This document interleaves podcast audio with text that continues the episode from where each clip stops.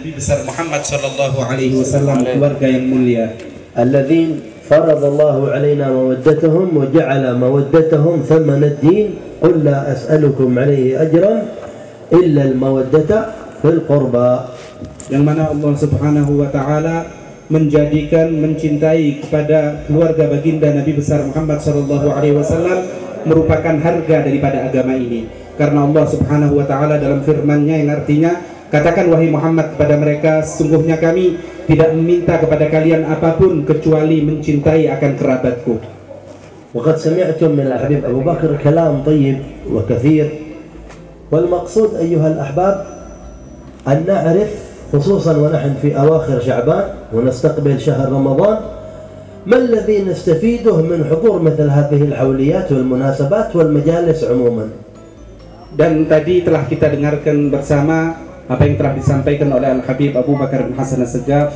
begitu banyak kalam-kalam yang penuh hikmah kalam-kalam yang insya Allah penuh kemanfaatan. Dan yang terpenting yang perlu kita ketahui khususnya kita berada di penghujung Syaban di mana kita akan masuk ke dalam bulan suci yang mulia yaitu bulan Ramadan. Kita perlu mengetahui apa perlunya kita menghadiri acara-acara seperti acara kita pada saat ini هناك فوائد عديدة كثيرة لكن من أهمها خصلتان. Banyak sekali faidah yang didapatkan. Akan tapi yang terpenting daripada faidah-faidah tersebut adalah dua hal. الأولى تجديد صلتنا بهؤلاء السادة عندما نجتمع ونذكر الله تعالى ونهدي لهم ثواب القرآن والتهليل كأننا نستمطر من الله تعالى رحماته بواسطة أوليائه المقربين عنده ونجدد صلتنا بهم ونجدد ارتباطنا بهم لأنه ما من قرآن يقرأ ولا تهليل يتلى ويهدى إلى أرواح هؤلاء إلا يبلغهم ولا شك أن عوائد ذلك تعود علينا وعليكم وبركة ذلك تعود علينا وعليكم. فهذا من أهم الفوائد التي بها نستمطر رحمات الله تعالى ونحن أحوج ما نكون لذلك. Faidah yang pertama adalah kita berusaha untuk memperbaharui hubungan kita dengan mereka orang-orang yang soleh. Kita berusaha untuk memperbaharui hubungan kita dengan mereka para wali Allah. Sebab dari awal kita hadir di sini, bagaimana kita kemudian membacakan ayat suci Al-Quran, kita membaca tahlil, kita membaca salawat, yang mana semuanya itu kita hadiahkan kepada mereka para wali Allah, khususnya yang kita hauli pada saat ini, dan perlu diyakini bahwasanya apa pun yang telah kita baca akan sampai kepada mereka akan diberitahukan oleh Allah Subhanahu wa taala kepada mereka bahwasanya ada beberapa kaum yang sedang membaca Al-Qur'an, membaca tahlil dan menyampaikan pahalanya kepada mereka.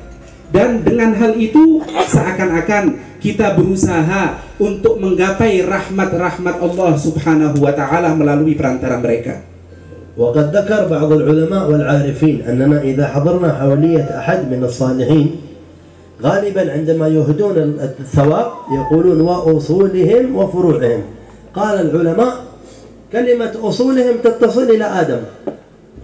وفروع آدم كلها إلى آخر واحد منهم من المسلمين والمؤمنين حتى من قبل أمة النبي محمد صلى الله عليه وسلم. فتكون ذكرى مثل هذه الحوليات شاملة بركتها على أهل الإسلام والإيمان من المنتقلين إلى البرازخ من أهل الإيمان والإسلام إلى عند النبي آدم عليه الصلاة والسلام. وفي ذلك لا شك عائدة تعود على عدد هؤلاء. فإذا كان هناك يقول في الحديث من استغفر الله للمؤمنين والمؤمنات كتب الله له بكل مؤمن ومؤمنة حسنة. بمجرد أن تقول أستغفر الله للمؤمنين والمؤمنات كل مؤمن ومؤمنة موجود لك به ثواب وكذلك ثواب القرآن إذا أهدي بهذه النيات التي أسسها السلف الصالح عليهم رحمة الله تعالى ورضوان الله dan merupakan suatu kebiasaan, merupakan suatu yang sering kali kita perhatikan ketika kita menghadiri acara seperti ini, acara haul, acara tahlil. Pada waktu pembacaan doa selalu diungkapkan di situ ketika menyebut nama seorang wali yang dihauli lalu diakhiri dengan wa usulihi wa furu'ihi dan semua nenek moyangnya serta semua keturunannya. Ini kalau kita perhatikan kalimat usul menurut ulama mencakup seluruh nenek moyang sampai kepada Nabi Allah Adam. Begitu pula kalimat furu mencakup semua keturunannya. Jadi bisa kita bayangkan berapa banyak orang yang sedang kita doakan. Sedangkan kita kalau mau memperhatikan sabda baginda Nabi besar Muhammad sallallahu alaihi wasallam, "Man istaghfara lil mu'minina wal mu'minat, kataballahu lahu bi kulli mu'min hasanah." Barang siapa yang memintakan ampun, memohonkan ampun bagi setiap orang mukmin maupun mukminah, maka dia akan mendapatkan per orang mukmin yang dia istighfari, dia mohonkan ampunan satu hasanah. Jadi bisa dibayangkan berapa banyak hasanah yang telah kita dapatkan ketika kita menghadiri acara seperti ini? Karena di dalamnya kita memohonkan ampunan untuk mereka orang-orang yang mukmin serta mukminah. Begitu pula ayat-ayat Al-Qur'an yang kita baca. Kapan kita baca dengan niat yang sedemikian rupa maka hasanah kebaikan itu akan kembali pada kita. Al-amr Thani wa faedah muhimma kathalik min hadihil تجديد الارتباط العملي بهؤلاء السادات الأكرمين والسند والشرف الذي ارتبطوا به هذا الحبيب طاهر بن علي أو الحبيب أحمد بن طاهر ومن بعدهم ومن قبلهم هؤلاء أئمة صاروا في منهج كامل تقدر أن تسميه طريقة تقدر أن تسميه دعوة تقدر أن تسميه تسلسل الأبوة والنبوة من عند النبي محمد صلى الله عليه وسلم إلى آخر واحد منهم من نحتفل بهم في ذكراهم أو غيرهم. ما هو المنهج الذي ساروا عليه؟ فبقي أثرهم. سمعتوا في الكلام ذكر سيدنا المهاجر وذكر سيدنا الفقيه ومن بعدهم ومن قبلهم. ما الذي فعله هؤلاء حتى يبقى ذكرهم من اليوم؟ كم عاش في زمنهم من الناس؟ دفنوهم تحت التراب وما حد يذكرهم. لكن هؤلاء يذكرون. ذكرهم يحرك في قلوبنا ويجب أن يحرك ما هو معنى اتصالنا بهم ما هو معنى ارتباطنا بهم Kemudian faidah yang kedua adalah kita berusaha untuk mengikat amaliyah kita dengan amaliyah orang yang kita hauli.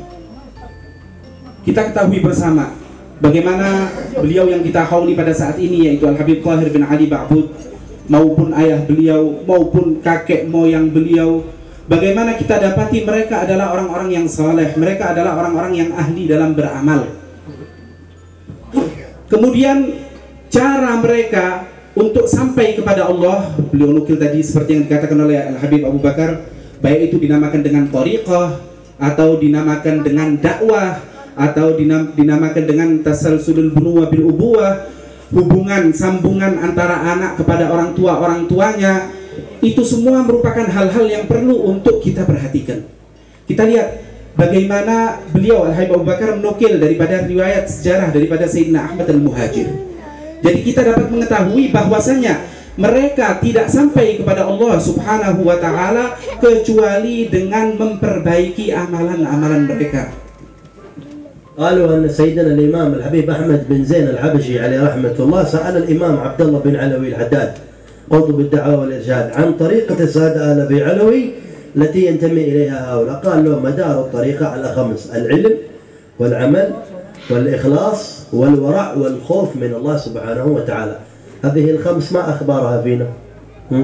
كثير منكم محبين أو من أولادهم وذريتهم. ما أخبار العلم؟ آه ما شاء الله. كثير يحبون العوليات والمجالس لكن إذا عقد مجلس من مجالس العلم ما يحضر بل يمكن في صلاة الفجر نائم ولو خرج أحد من هؤلاء من البرزخ بيحمل لك العصا. كما كان أسلافهم الكرام أشد ما يكونون غيرة وتشددا في دين الله وشريعة الله. هذا الذي ينبغي أن يكون من أهم فوائدنا في هذه المجالس. أنا وأنتم الآن نستقبل رمضان. كثير في صحائفنا ذنوب من يمحوها؟ مجالس هؤلاء تذكرنا. أن الارتباط بهم إلى النبي محمد صلى الله عليه وسلم. هل معنا وجوه ارتبطت بهم ارتباط حقيقي يبيض وجوههم يوم القيامة؟ تأتي يوم القيامة وأنت منتمي إليهم ومنتسب إما بالنسبة الطينية أو بنسبة المحبة والموالاة. ما أخبار طريقتهم فيك؟ إذا كنت قاطع رحم بيفرحون بك أو تارك صلاة بيفرحون بك أو متهاون بالصيام. كثير سمعنا يفطرون في نهار رمضان وكأنه ما في ضابط يضبطهم. هؤلاء بيفرحون بك في البرزخ وبيفرحون بك في القيامة. بيفرحون بمن عمله يبيض وجه النبي محمد صلى الله عليه وسلم. وهذه دعوتهم وهذه رسالتهم. كيف نضع أيدينا في أيديهم؟ نتصل بهم إلى أن نلقى النبي محمد صلى الله عليه وسلم على الحوض. هذه هي غنيمة هذه المجالس وأساس ما يمكن أن نطلبه من الله سبحانه وتعالى فيها. وربنا يعين السيد على ترجمة أولنا perihal akan amaliyah mereka. Al Habib Ahmad bin Zain Al Habsyi. Beliau pernah bertanya pada guru beliau yaitu Al Habib Abdullah bin Alawi Al Haddad. Tidak lain pengarang daripada Ratibul Haddad yang sering kali kita baca. Sayyidina Habib Ahmad bin Zain Al Habsyi bertanya kepada gurunya akan apa tariqah daripada salaf Al Abi Alawi. Maka kemudian Al Habib Abdullah bin Alawi Al Haddad beliau mengatakan tariqah mereka adalah yang pertama al ilm, ilmu. Kemudian yang kedua adalah al-amal, beramal. Kemudian yang ketiga adalah al-ikhlas, ikhlas dalam beramal. Dan yang keempat adalah al-wara dan yang terakhir adalah al-khauf minallah, takut pada Allah Subhanahu wa taala. Ini merupakan lima hal yang merupakan tariqah yang akan menyampaikan mereka kepada Allah Subhanahu wa taala. Lalu beliau menasihati kita, kalau kita mau melihat keadaan kita pada saat ini, bagaimana keadaan kita? Apa lima hal yang beliau yang ditekankan oleh Al Habib Abdullah bin Alwi Al Haddad ada pada diri kita? Apa sudah ada lima hal tersebut ilm, amal, ikhlas, wara, al khauf pada diri kita? Mungkin kalau kita mau melihat yang pertama saja al ilm, ilmu. Mana di antara kita yang memperhatikan ilmu? Banyak di antara kita yang ihmal yang tidak memperhatikan akan perihal ilmu agama. Padahal ilmu ini merupakan salah satu daripada cara kita untuk dapat sampai kepada Allah Subhanahu wa taala.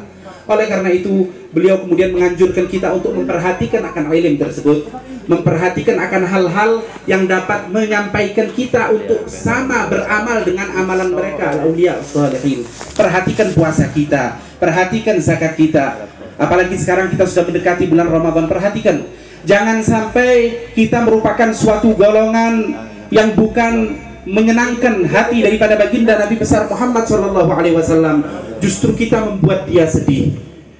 Kita tahun kita tidak memperhatikan bahkan meninggalkan akan perkara sholat beliau mengatakan tadi mungkin sholat subuh kalau tidak disediakan pecut mungkin nggak mau keluar nggak sholat subuh.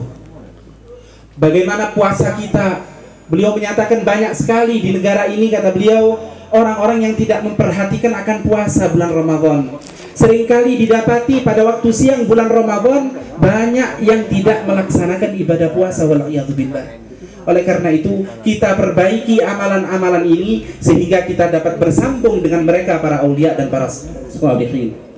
سيدنا الإمام الحبيب عبد الله بن حسين بن طاهر صاحب هدية الصديق كان يقول ما أحب البقاء في الدنيا إلا لثلاث خصال الأولى الصلاة وخصوصا آخر الليل وقراءة القرآن وتعليم أولادنا قال هذا الذي يجعلني أطلب البقاء في الدنيا ما أريد غيره من أجل أنا أطلب من الله أن أبقى في الدنيا وإلا في الانتقال إلى عالم الله أحب إلي Al-Habib Abdullah bin Husain bin Tahir Beliau adalah penggubah syair Hadiatus Sadiq Yang seringkali kita baca pada khitam majlis Beliau pernah berkata bahwasanya aku tidaklah suka Aku tidaklah senang untuk tetap hidup di dunia ini kecuali karena tiga perkara saja. Perkara yang pertama as-salah karena adanya salat yaitu yang menghubungkan antara seorang hamba dengan Tuhannya. Kemudian perkara yang kedua adalah mengajarkan Al-Qur'an. Dan perkara yang terakhir adalah ta'limu auladina. Beliau mengajarkan ilmu kepada anak-anaknya, kepada saudara-saudaranya. Tiga hal inilah yang membuat beliau akhirnya masih mau hidup di dunia ini. Artinya kalau bukan karena tiga hal ini, maka pulang ke jalan Allah Subhanahu wa taala, pulang ke rahmatullah itu lebih beliau sukai. آخر ما أقول لكم وأوصي نفسي وإياكم به من هذا الحول تقبل علينا وعليكم ليلة من أعظم الليالي مثل هذه الليلة ليلة الأربعاء الأسبوع القادم قد تكون أول ليلة من رمضان قال فيها النبي محمد صلى الله عليه وآله وسلم أعطيت أمتي في رمضان خمس خصال. لم يعطهن نبي قبلي. الأولى أنها إذا كانت أول ليلة من رمضان نظر الله عز وجل إليهم ومن نظر إليه لم يعذبه أبدا. في رواية سعيد سعادة لم يشقى بعدها أبدا. من الآن نحتاج نهيئ قلوبنا. نستعد لها بالتوبة بالإنابة بالإقبال على الله بنية أننا يدخل علينا رمضان ونحن مشمرين للطاعة. سيدنا الإمام الجنيد يقول من فتح على نفسه باب نية صالحة فتح الله له سبعين بابا من أبواب التوفيق. ما هو التوفيق؟ خلق قدرة الطاعة في العبد. يعطيك الله قوة ويخلق فيك قدرة للطاعة. فتحب العبادة وتقبل على الله. شوفوها غنائم. كنا نذكر للأحباب فقدنا قبل يومين الحبيب عبد الرحمن بن حسين السقاف بحلقة هذا الرجل عرفناه عابد عالم صالح داعي إلى الله. كنا نعتاد يحضر معنا ونحضر معه. غيبه الموت عنا. وغيب من قبله كثير من بعده كثير. أنا وأنتم أعطانا الله الأعمار. وما ندري من الذي يصل إلى رمضان ومن الذي تدور عليه السنة. ما دمنا على ظهر الأرض. ما تغانم يا إخواني. سيدنا الحسن البصري يقول يا ابن آدم إنما أنت أيام فإذا ذهب منك يوم وانقضى فقد ذهب بعضك. هذه حقيقة الدنيا وحقيقة ما ينبغي أن نتواصى به حتى ندخل وإياكم إن شاء الله في الذين آمنوا وعملوا الصالحات وتواصوا بالحق وتواصوا بالصبر. الله يجعلنا وإياكم منهم. Kemudian beliau mengakhiri ceramahnya insya Allah dengan beberapa wasiat. Yang pertama, beliau mengatakan sebentar lagi, tidak lama lagi, dan seperti malam ini, karena malam Rebu depan kemungkinan sudah masuk pada bulan suci Ramadan. Maka hendaknya kita selalu mengambil kesempatan. Kita berusaha untuk menggapai rahmat-rahmat Allah yang ada pada bulan tersebut. Sebab Rasul Shallallahu Alaihi Wasallam dalam sabdanya beliau menyatakan bahwasannya seseorang ketika memasuki akan memasuki bulan suci Ramadan maka dia akan mendapatkan lima hal lima perkara yang amat hebat yang pertama apabila seseorang masuk pada malam pertama bulan Ramadan maka Allah subhanahu wa ta'ala akan melihat pada hamba-hambanya dan barang siapa yang dilihat oleh Allah pada saat itu dalam keadaan baik maka niscaya dia tidak akan menjadi orang yang celaka selamanya. Dia akan selalu menjadi orang yang berbahagia. Semoga kita dijadikan golongan yang tersebut. Ini yang pertama. Oleh karena itu beliau menganjurkan mari sebelum kita memasuki bulan Ramadan kita introspeksi diri kita. Kita perbaiki amalan kita. Kita berusaha untuk bertaubat, kita kembali kepada Allah Subhanahu wa taala sehingga pada akhirnya ketika kita masuk pada bulan suci Ramadan kita sudah siap untuk dilihat oleh Allah Subhanahu wa taala. Ini niat yang baik. Al-Imamul Junaid beliau mengatakan barang siapa yang membuka niat yang baik dia melakukan suatu amalan yaitu dengan berniat untuk melakukan suatu kebaikan maka Allah Subhanahu wa taala akan membuka bagi dia 70 pintu taufik taufik itu Allah menjadikan hambanya bisa untuk berbuat kebaikan, berbuat ibadah. Satu saja sebetulnya sudah cukup. Tapi Allah Subhanahu wa taala ketika seseorang sudah membuka pintu niat, maka Allah niscaya akan membuka 70 uh, 70 jalan untuk menggapai taufik dari Allah Subhanahu wa taala. Oleh karena itu, kita nggak tahu apakah kita dapat sampai kepada Ramadan sehingga kita bisa mengakhirkan niat itu sampai bulan Ramadan, kita nggak tahu. Ada kemungkinan hari ini, ada kemungkinan besok urusan umur nggak ada yang tahu. Beliau menceritakan belum lama ini dua hari yang lalu bagaimana kita mendengar bersama ada seorang soleh yang meninggal dunia yaitu Al Habib Abdurrahman bin Husain Segaf. Beliau mengatakan ini adalah orang yang soleh. Saya tidak pernah melihat orang ini kecuali pada majelis dari satu majelis ke majelis yang lain. Akan tapi sekarang dia sudah dipanggil oleh Allah Subhanahu Wa Taala. Sekarang sisa kita, kita yang alhamdulillah masih diberikan umur oleh Allah Subhanahu wa taala tapi ingat kita nggak tahu apa kita akan hidup sampai besok atau Al-Imam Al-Hasan Al-Basri beliau mengatakan ketahuilah wahai manusia sungguhnya engkau hanya beberapa hari saja kalau satu hari sudah berlalu berarti hakikatnya sebagian dari kamu telah hilang oleh karena itu mulai saat ini mari kita membuka babun niyah kita niat untuk melakukan kebaikan dari saat ini jangan mengakhir-akhir نتوجه إلى الله تعالى ببركة هؤلاء السادة الذين اجتمعنا في حولياتهم أن يكرمنا الله وإياكم في هذه الساعة بالقبول ويوصلنا كمال الاتصال بالرسول وبسهر البتول وبالسلف الفحول. اللهم أدخلنا دوائر رعايتهم ودوائر عنايتهم ودوائر محبتهم. وارزقنا كمال متابعتهم والسير في طريقتهم والوداد من حضرتهم. وأدخلنا دوائر العناية التي يتصلون فيها بسيد الوجود. اجعلنا منه على بال في كل حال. بارك لنا في بقية ليالي شعبان. وبلغنا رمضان وعنا على الصيام والقيام واجعل لنا في الخيرات رايات وأعلام. وجنبنا المعاصي والآثام وأعلي درجات هؤلاء السادة وحبيبنا عبد الرحمن بن حسين السقاف. وكل من فقدناهم من الأولياء ومن الأخيار ومن الصالحين ومن أولياء والدينا ووالديكم. وأموات المسلمين عامة اللهم أدخل عليهم في قبورهم الروح والريحان. والفسحه والرضوان واجعل دخول رمضان إن شاء الله وإقباله علينا. إقبال العوافي والألطاف والفرج على أمة سيدنا محمد. والحفظ لبلاد إندونيسيا من جميع البليات والأذيات والكروب والحروب والخطوب والفتن ما ظهر منها وما بطن. اللهم اقذف في قلوبنا أنوار الهداية وحبب إلينا الخير وحبب إلينا العلم. حبب إلينا العمل واجعلنا من أوفر عبادك الصالحين الذين تكرمهم في هذه الليالي. اللهم إنه قد وردنا عن حبيبك المصطفى. أن خيرات رمضان وطاعات رمضان ودرجات رمضان تكتب وتقدر قبل أن يدخل رمضان. فنسألك اللهم أن تكتبنا في الفائزين في المسعودين وفي المقبولين وفي المنظورين وفي المحبوب في المحبوبين وفي المحظورين عندك. الذين عليهم يدور الشأن فيما يدور اربطنا بأولياء الزمان وبصلحاء الزمان وبعلماء الزمان وبأقطاب الزمان. واجعلنا من فتن الزمان في أمان. جنبنا جميع البليات ما ظهر منها وما بطن. واحفظ اللهم علينا دين الإسلام والإيمان وتوفنا عليهما وانت راض عنا واجعل آخر كلامنا من الدنيا لا إله إلا الله. متحققين بحقائقها حسا ومعنى ظاهرا وباطنا.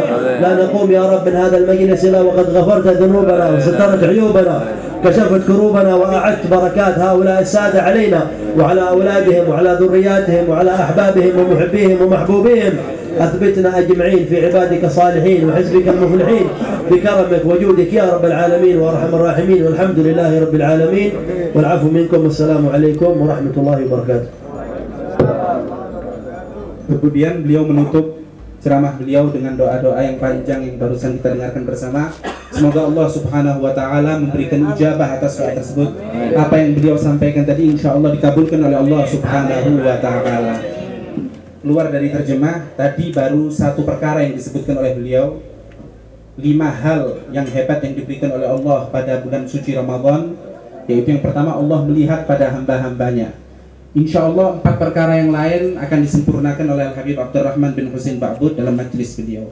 Wassalamualaikum warahmatullahi wabarakatuh.